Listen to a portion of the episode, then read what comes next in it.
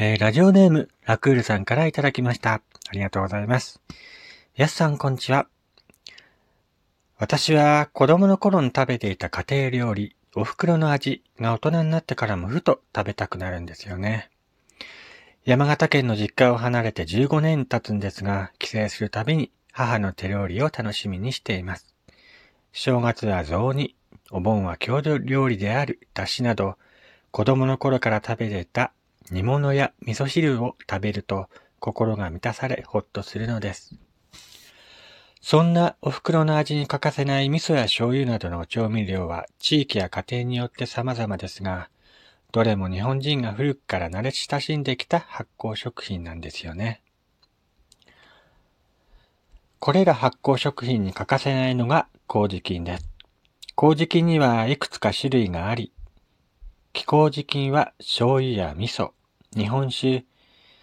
白麹菌は焼酎、キロ麹菌は泡盛といったように用途によって使い分けられているそうです。2006年10月12日に日本上層学会は国を代表する菌として麹菌を国菌に認定したそうですよ。先人の知恵と工夫によって生み出された発酵食品を要する日本の食文化、そして調理する人々への感謝、そして小さい頃によく作ってくれたお袋の味。母が生きている間にたくさん食べてみたいなと思います。やすさんはお袋の味はありますか？ぜひあったら教えてください。ということで。えー、ラクールさんからいただきました。ありがとうございます。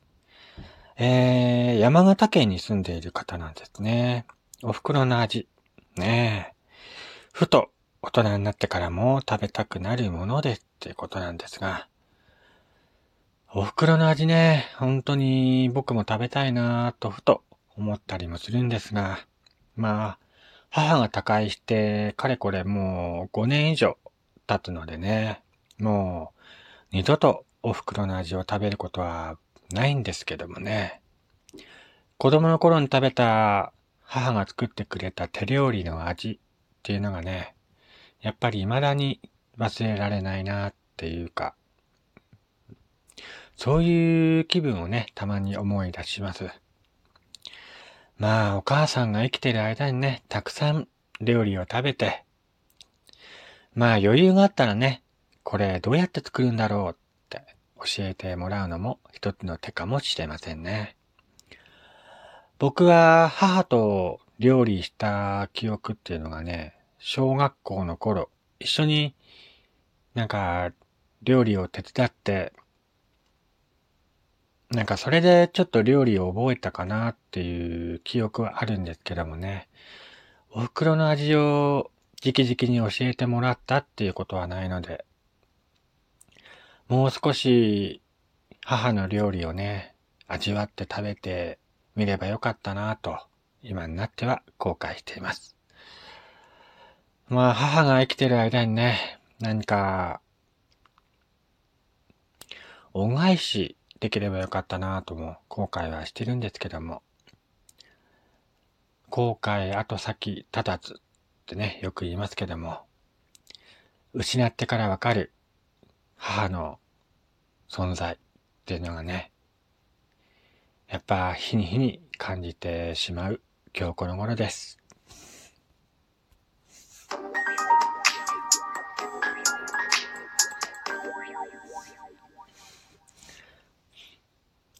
はい。どうも皆さん、こんにちは。こんばんは。やすさんです。えー、こちらの番組は私がゆるっといろんなことを語るラジオ番組となっております。今回も最後までよろしくお願いいたします。ということでね、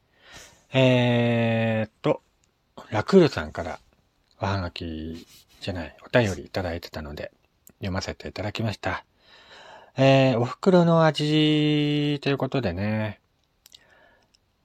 ふと思い出す料理は何だろうなというふうにね、考えたんですけども、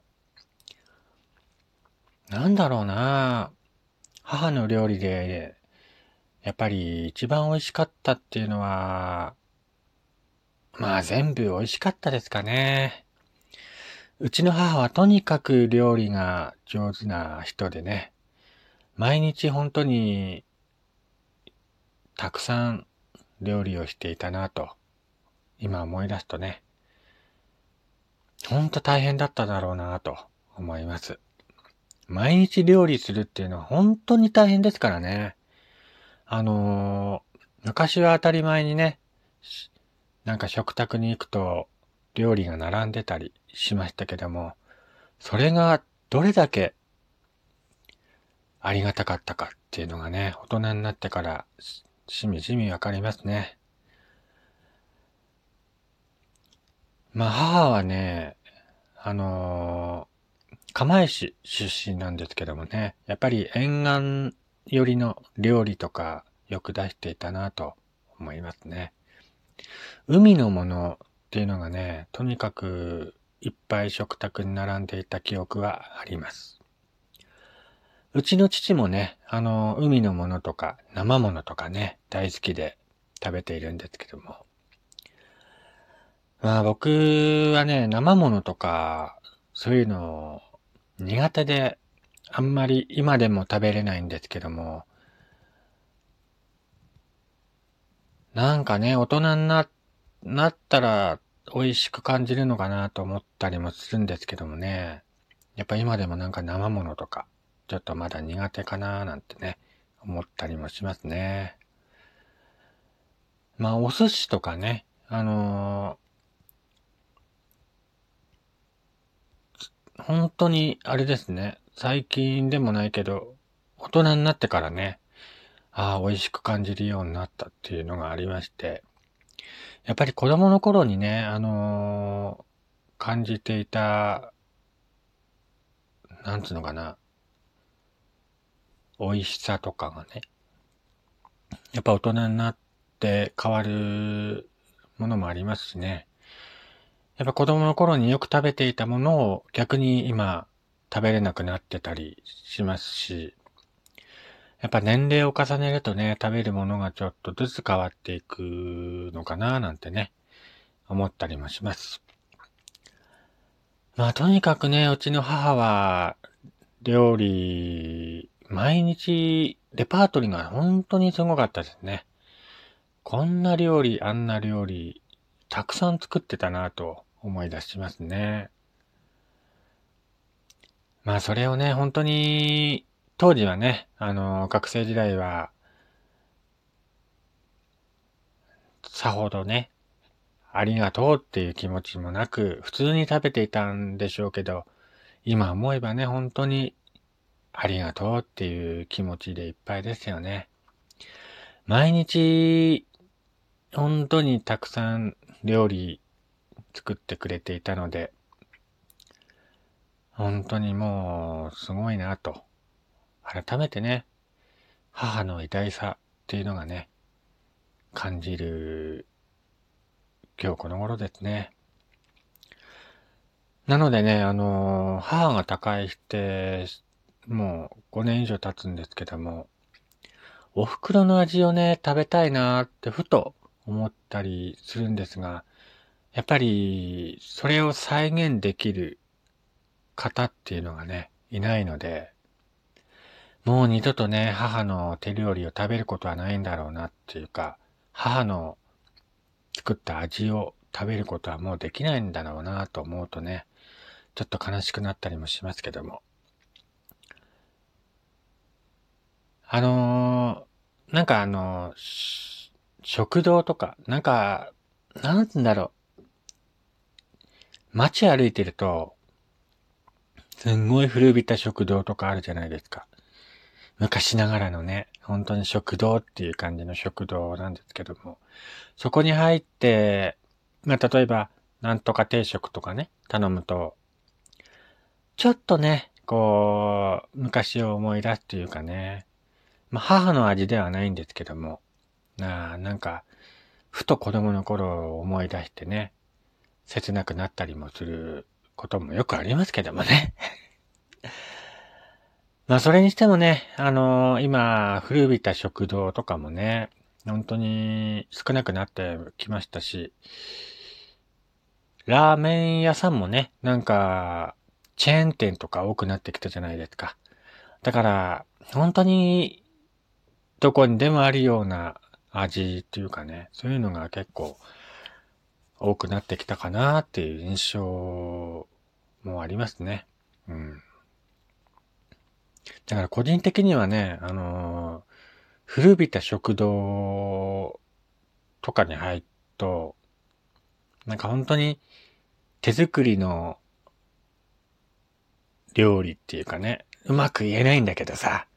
そういうのが出てくるとさ、本当になんか嬉しくなっちゃってね、食べてしまいますけども。まあ、ということでね、えー、ラクールさんは、山形の実家を離れて15年経ってもね、今でも母の手料理をね、楽しみにして、えー、お正月とかお盆とかね、帰ってるみたいですけども、本当に、お母さんが生きてるうちにね、たくさんこう味わって食べてね、食べ終わった後はありがとうって言ってあげるのが一番のね、親孝行なんじゃないかなと思います。えー、ということでね、今回は、母の手料理ということでね、えー、お話しさせていただきました。皆さんにとってお袋の味は何でしょうか？もしそういうのがありましたら、番組の方までお便りお待ちしております。それではまた次回お会いしましょう。お相手は、イエスさんでした。